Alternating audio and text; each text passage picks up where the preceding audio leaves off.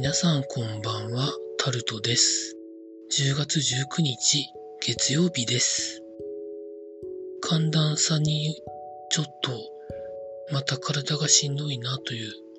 今日この頃のところなんですが、皆さんいかがお過ごしになっていらっしゃいますでしょうか？今日も時事ネタからこれはと思うものに関して話してみたいと思うんですけれども、石川県でショッピングセンターにクマが侵入していろんなことがまああったんですけど駆除されたということが記事になっています。でもクマに罪はないと思うんですけど人間の都合で殺されていくクマがかわいそうだなと思うのは間違いでしょうか？他にはですね東京ドームの運営なので知られている東京ドームシティの社長さんが株主から辞めてくれと言われているそうです。まあいろいろ経営のやり方で株主の方が不満があるみたいなんですけど、どうなっていくんでしょうか。あとはですね、GoTo 〇〇のシリーズの中で、今度は GoTo 商店街というのが始まる、始まっていくみたいです。一件あたり上限300万円までを補助する形で、なんか賑わいをみたいなことをやるらしいんですけど、あまり何かが起こりそうな感じもしないんですけど、どうなっていくのでしょうか。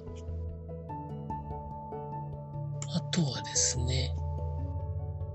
阪神の藤浪投手が、ここ最近は、ほぼ1回限定のリリーフに回ってるみたいなんですけど、スピードが速くて、観客の方がどよめいているということが記事になっています。藤浪投手の使い方はもう先発では使わないんでしょうかね。一部ではトレードとか FA とかいろんな噂もありますけど、どうなっていくんでしょうか。あと、全国高校サッカー選手権は試合自体はちゃんとやって規模は縮小しながらやるそうです。まあ、いろんな夏場の大会が中止になる中、冬場のこういうスポーツイベントをやるかどうかっていうのはかなりけんけんがくがくあったと思うんですけど、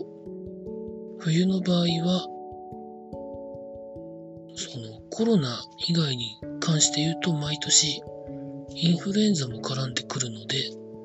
よっぽど注意しないといけないなというふうには思うんですけど、まあ、どんなことになるかよくわからないんですけど、というところですね。あとは、